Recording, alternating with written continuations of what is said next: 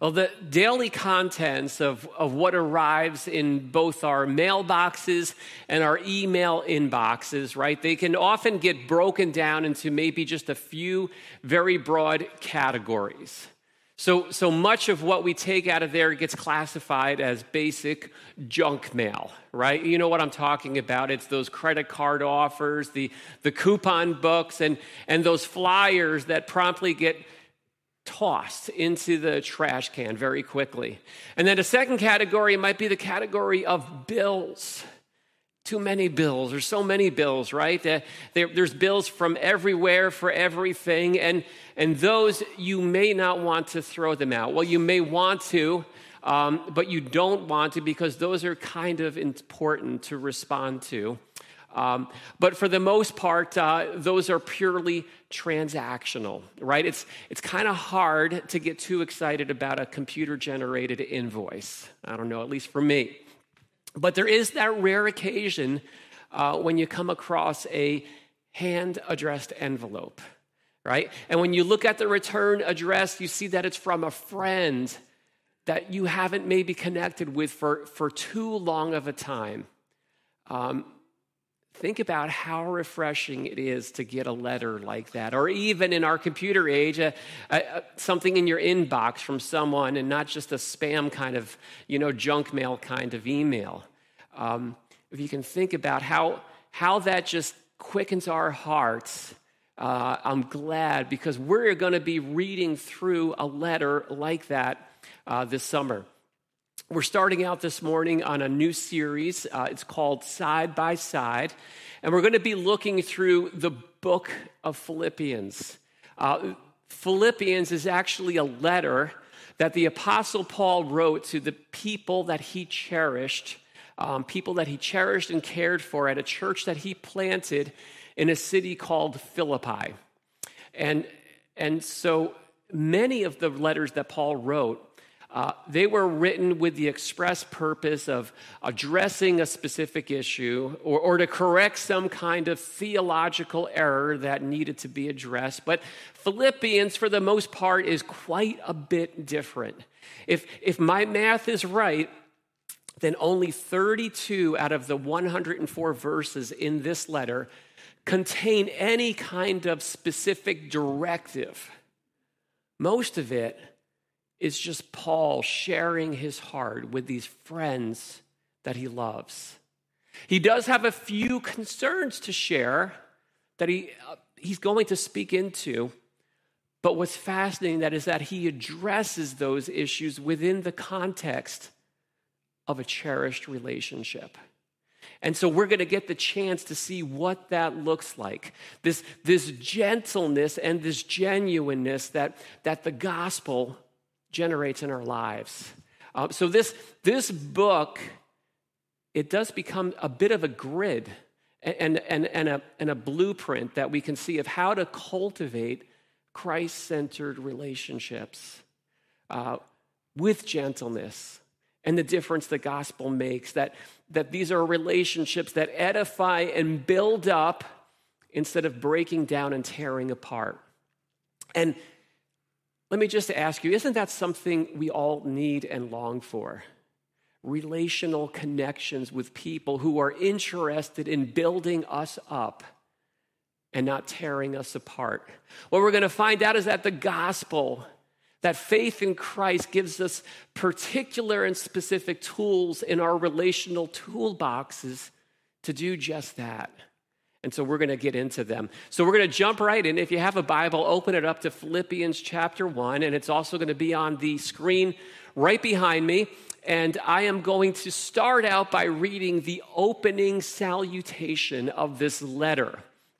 Now, it's tempting to just kind of read right past it. These are just formalities. You know, let's get to the good stuff, let's get to the meat. But we're not going to do that because I think what we're going to find is that even this introduction is it's intentionally edifying. So let's read it and I'll show you what I mean. It says this Paul and Timothy, servants of Christ Jesus, to all the saints in Christ Jesus who are at Philippi with the overseers and deacons, grace and peace To, grace to you and peace from God our Father and the Lord Jesus Christ. All right, stop right there. Paul leads off this letter in a very interesting way. Instead of announcing his credentials as the apostolic authority, he doesn't do that. He, he could have, because he was, and he could have just barged right in, flashed his badge, and said, All right, everybody, I'm in charge. Listen up.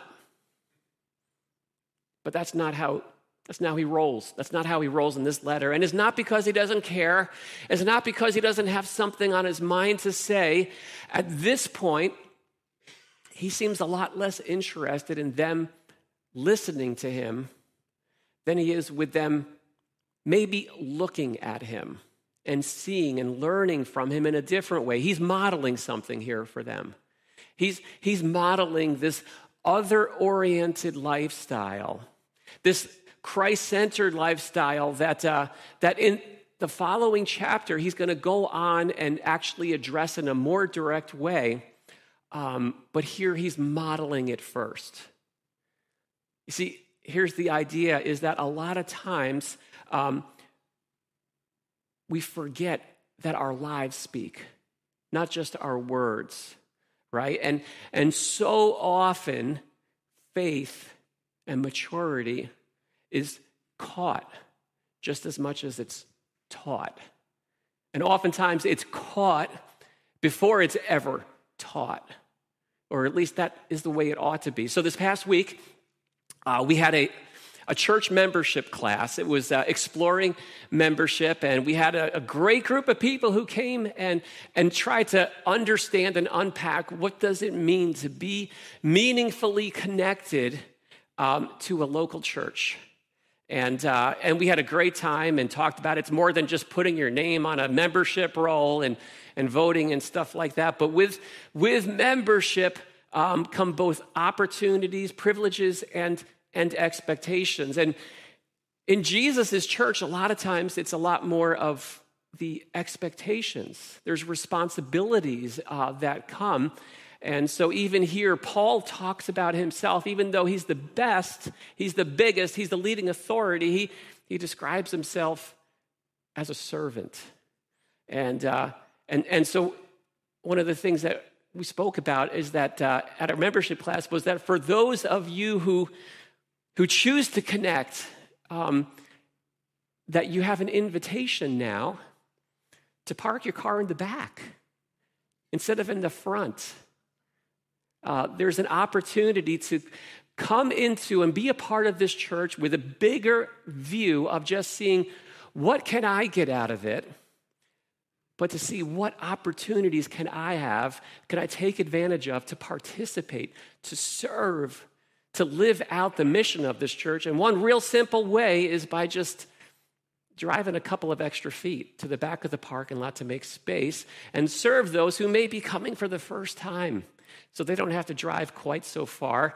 And before I ever said a thing about that, I've had the chance from day one to just quietly and uh, consistently get here first, maybe second or third. Adam usually gets here before me. I try to beat him here every Sunday morning, and I just can't seem to do it.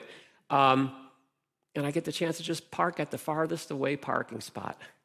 Uh, it's kind of the way the kingdom works. With, with, with greater authority comes greater opportunity uh, to serve. Some of you know that I am a big fan of one of the least liked sports on the planet, which is bike racing. Um, and it's a very exciting time for me because the Tour de France started two days ago. It started in Denmark. It's uh, in Denmark till today, and then tomorrow, I believe, it, it goes into France, actually. But on the first day, it was a very exciting day. No, not really. It was exciting for me. Diane was like, Can we finish watching this, please? This is when is this going to end? But um, it was only a 15 mile time trial, and this one guy who was not expected to win, he won it. He put on the, uh, they call it the maillot jaune. It's, I don't, my French is not very good, so I don't know if I said that right, but it's the yellow jersey. And this is the premier thing. To wear a yellow jersey basically makes you a celebrity for life in Europe. You will never again go into uh, a restaurant, um, and if they know who you are, you won't pay for your bill. Uh, you will always have people coming up to you. And this guy put on the yellow jersey. He's there at the grandstands. He's crying He's so overjoyed. But the next day, yesterday, uh, was stage two, and his team had plans for someone else to take the sprint stage. And so they asked this guy who won the yellow jersey, What are you going to do tomorrow? Because he had the opportunity. I can hold on to the yellow jersey and stay in yellow one more day. But he said, No, tomorrow I ride for this guy. Um, the sprinter on our team, and I am there to set him up, to serve him so he wins. And that's what he did. He served him, he gave up the yellow jersey, and his teammate won the stage.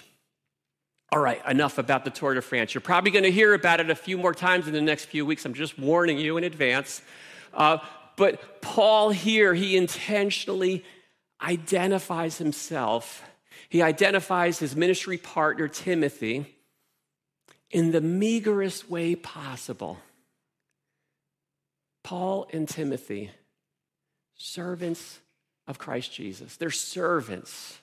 Yeah, he's an apostolic authority, but now I'm a servant. And while he makes so little about himself, take a look at just how much he makes of these precious people that he's writing to. Did you notice who this letter gets addressed to? To the saints, to all the saints in Christ Jesus at Philippi. He identifies them as saints. So, in other words, he grabs hold of the greatest title he can find and he pins it on them. These are special people. These are significant people. These are people who matter. You know, the literal translation of saint is a holy one. And he reminds them that title belongs to you. Saint is a status that's theirs to grab hold of. And through faith in Christ, that title is there for you and for me to grab hold of as well. It's not because of anything epic that we've done for the sake of the faith, right? That's not what makes you a saint. Being a saint is simply the byproduct of being in Christ. It's the identity that gets applied to us by grace, which is what the passage opens up talking about, because not of anything we do, but because of Jesus and the epic act that he accomplished for us on the cross. And so, do you see here what Paul is doing? He is getting at the heart of who Jesus sees them as and what his transforming grace has turned these friends of his that he loves into. You see, on the surface, they may appear as flawed, imperfect, ordinary people, but he knows better. He's looking at them through the lens of who they are in Christ. And he announces that reality onto their lives. He reminds them what the grace of God and Jesus Christ has turned them into anything but ordinary. You know, I wonder if there may be some, some cherished people in your life who might need that kind of affirmation from you, who, who need to know that you're looking at them through the lens of grace, that you see who they are in Christ. Maybe these are people who are living under your roof. Maybe they're people who go to your church. Whatever the setting, there may be someone in your life who needs to know that you see beyond their imperfections and their shortcomings. And when you look at them, you see the same thing Jesus sees.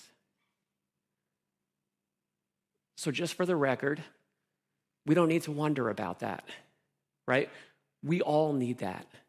We all need those reminders. Some of our souls may be starving to hear it because here's the reality there are so many ways on a daily basis that we get beat up, we get trashed, and we get broken apart. How much do we need to know that there's someone who sees who I am in Christ? Someone who looks at us through that lens of grace and sees this is someone who's cherished, who's forgiven, who's accepted, who's loved, who's holy in the sight of God. See, there may be no better way to build up those that we care for than by speaking that truth and pouring it onto the landscape of each other's lives. Before we tell each other what to do, let's remember to remind each other who we are, who we are in Christ. And let's speak that into each other's lives by the things that we say, by the things that we do, by making it a little bit less about us and maybe just a little bit more about them. And, and by the way, I, I would tell you this is the measure of spiritual maturity, right?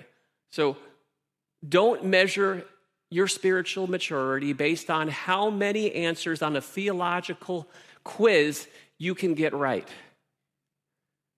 Doctrinal precision, right? It's good, but until we take those truths and we apply them in a relational life, that's what maturity looks like. This is what Paul's laying out here in this letter. He's setting the stage for it. And he goes on and, and, and, he writes about some of the recent trips that he's been making. He's been taking some trips down memory lane. And, and when he recalls the times that he shared with these cherished friends of his in the past, that it makes a difference in his present. It causes him to rejoice and thank God in the here and now. So let's keep on reading and, and, see what he writes. He says this I thank God in all my remembrance of you, always in every prayer of mine for you all, making my prayer with joy because of your partnership in the gospel from the first day until now. And I am sure of this, that he who began a good work in you will bring it to completion at the day of Jesus Christ. It's right for me to feel this way about you all because I hold you in my heart, for you are all partakers with me of grace, both in my imprisonment and in the defense and the confirmation of the gospel. For God is my witness, how I yearn for you all with the affection of Christ Jesus. All right, so here's, here's where we first find out about the very specific setting that Paul is writing this letter from. Did you catch it? Right? He talks about being imprisoned. Yeah, that's where he is. He's actually residing in a Roman prison cell as he's writing this letter to Philippians. So, so you might say that Paul's condition may have been just a little bit less than what he wanted it to be. You, you, you might say that he wasn't at this moment living his best life now, except for one thing. By the way he's writing, you'd never know it. You see, he refused to become a casualty of his condition. And here, once again, he is modeling this attitude of contentment that later on in this letter, he is going to go out and specifically call his Philippian friends to adopt for themselves. But before he does that, he models it. So, a little bit of advance warning. This book of Philippians it has a way of calling out the cranky pants in us. Be warned. Right? The cranky, you know what I'm talking about, right? When, when things aren't panning out according to our plans and our expectations, how tempting is it to just put on the cranky pants? And here I am, Captain Cranky Pants has arrived in the building, and I'm going to whine and I'm going to complain and I'm going to spread my irateness about everyone and everything because they're not cooperating with me and my agenda. See, here's what we're going to find there are some greater realities that God calls us to grab hold of. And those realities present themselves oftentimes in the middle of these unfortunate circumstances that we find ourselves in. right? And, and so Paul here, he's, he's setting the standard. Here's the bar. Here's the things that I am leaning into. Here's the realities that I'm grabbing hold of in the midst of my own challenging time staying at this prison in a Roman dungeon. One of the realities is the reality of God's sovereignty. Now, we're going to talk a little bit more about this in another week or so, but for now, let me just put it this way God is the one who's in charge. And what that means is that you're not, and I'm not. If that's news to you, I'm sorry to break it to you. It's the sovereignty of God. And that concept is not meant to be some kind of abstract theological, just attraction for us to affirm. Don't let it be that.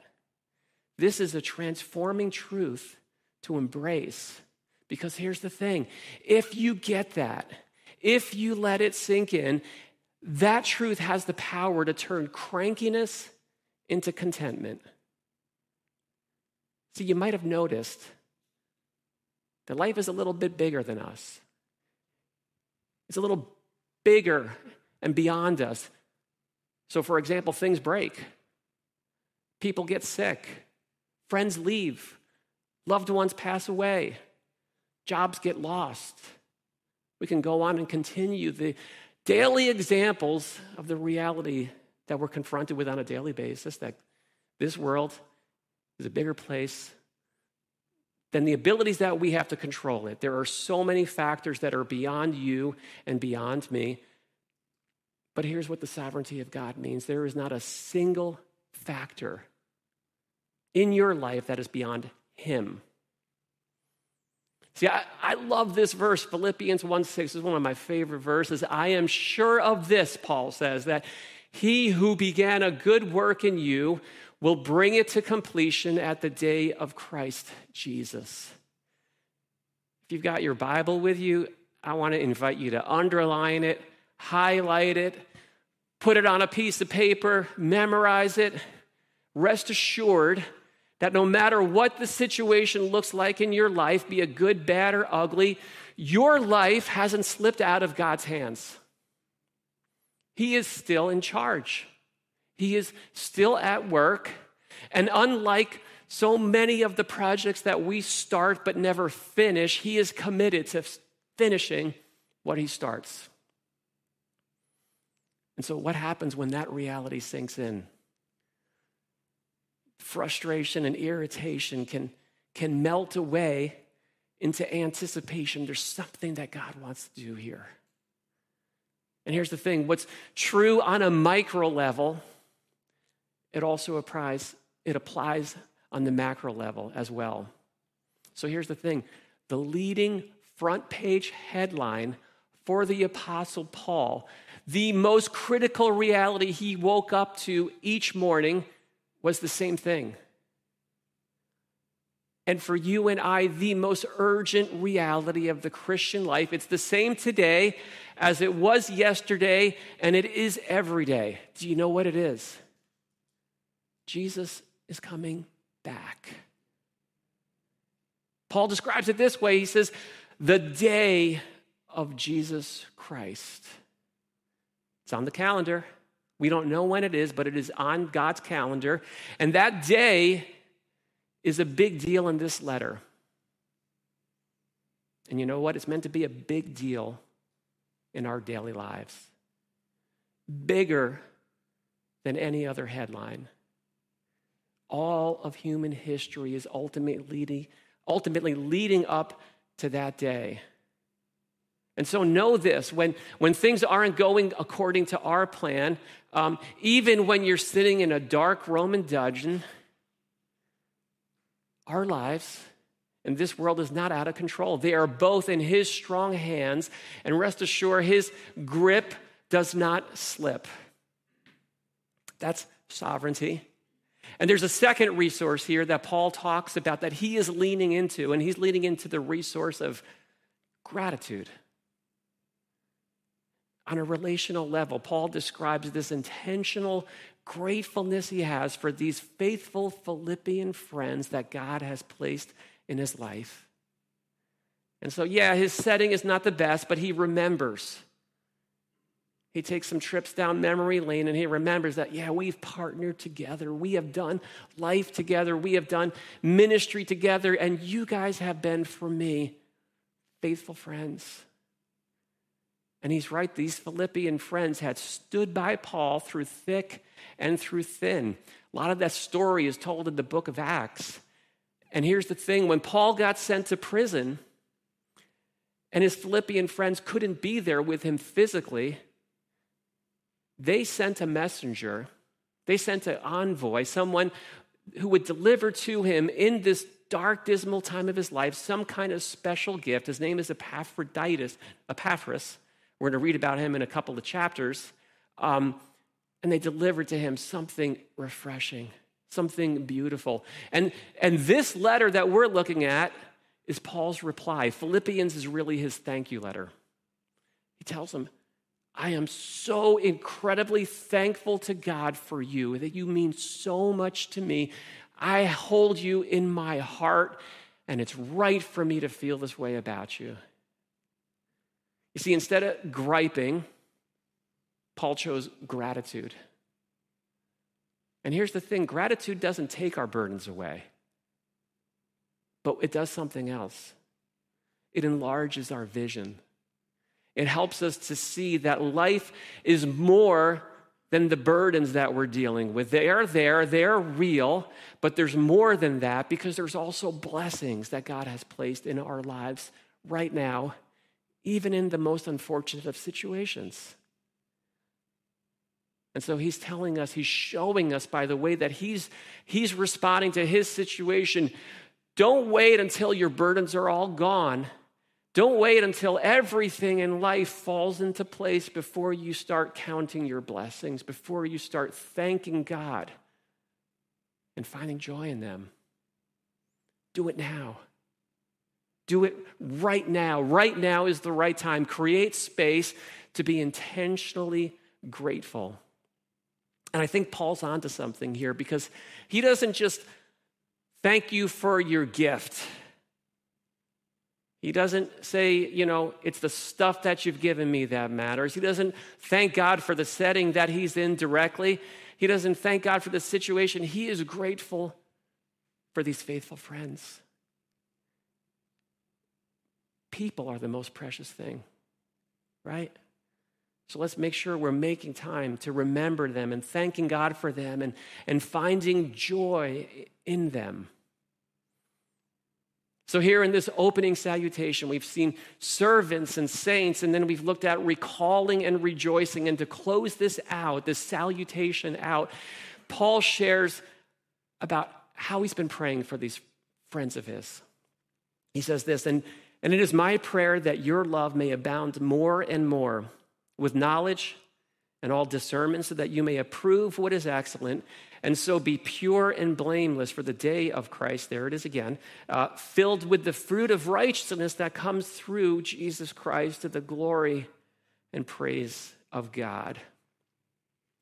You know, we all have gaps in our lives.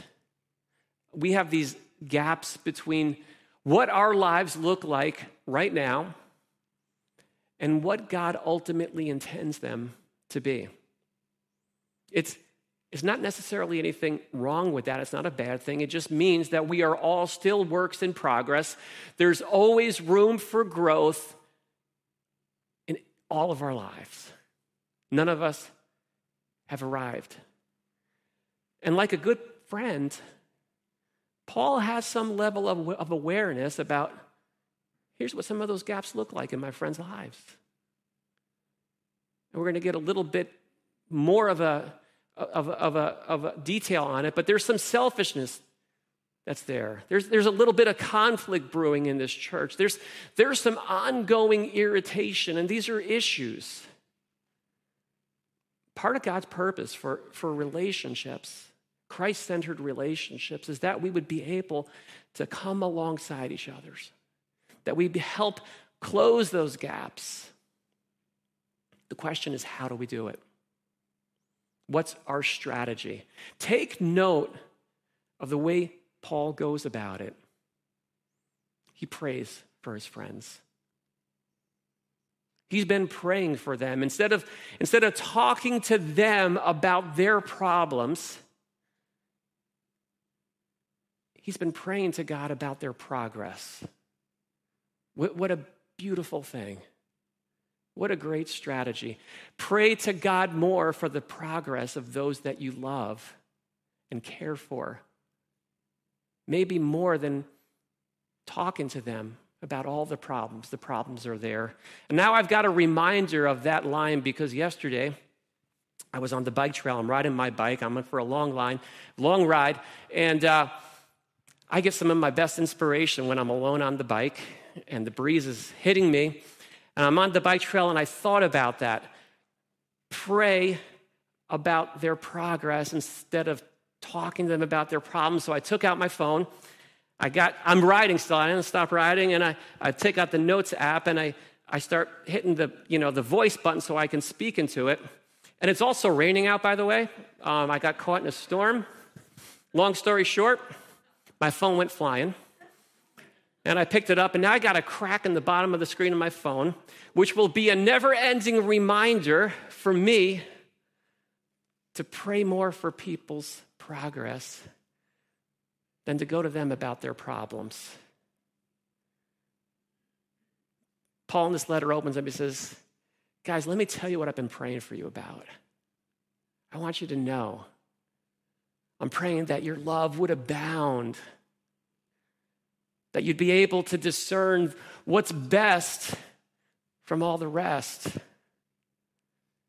That you'd live lives that are fruitful, that are, that are holy, that make a kingdom impact, and that honor Christ. So, you know, for the people in your life, the ones that you are close enough with to get a sense of some of those gaps Ask yourself Is this big enough of an issue that I have to pull the fire alarm, right? And I have to throw on a head on confrontation about this? Or just maybe, just maybe, is this something that the Holy Spirit has allowed to be revealed to me so that I can know how I can pray for this precious person in my life? maybe when the time's right, I could share with them, hey, here's how I've been praying for you. You know, last time I checked, criticism doesn't show up on the spiritual gift list, right? Being able to point out each other's flaws, it really doesn't make us insightful. I've learned from personal experience that most of the time it makes us annoying. And, uh, and so here's the thing if your idea of bringing, being like Jesus, if that's bringing out more of the jerkiness in you, you might want to go back and think that one through again. So, this brings us to the end of the beginning of this incredible letter to the Philippians. And we've got a lot of forward progress to go. But let me close with this. What might happen in our lives, in our families, in our friendships, in our church if we, we kind of took a cue from Paul, if we followed his lead and we sought to serve? If, if we see the people we cherished as in Christ through that lens of grace and call that out in their lives, if, if we cultivate contentment in the place of crankiness. And maybe if we just pray a little more and point out everyone's problems just a little bit less. What could happen if we were intentionally gentle, incredibly edifying, and unequivocally hopeful? And we brought that presence into each other's lives the power of one person who sees, who believes, and who speaks what God is doing into another person's life. It's hard to even measure, isn't it? I love that Paul says in that verse, I am sure of this, that he who began a good work in you will see it through to the day of Christ Jesus. You know why he said that, I think? Because they weren't sure of it. Well, oftentimes, we're not sure about God's work in our own lives. we we're, we're, we're insecure about it. And that's why God gives us each other to speak hope into each other's lives, to build each other up. And so, as we enter into each other's lives, let's be careful to not bring in the presence of the legion of doom, right? Let's bring in the presence of just beacons of hope and see all that God wants to do. Let's pray together.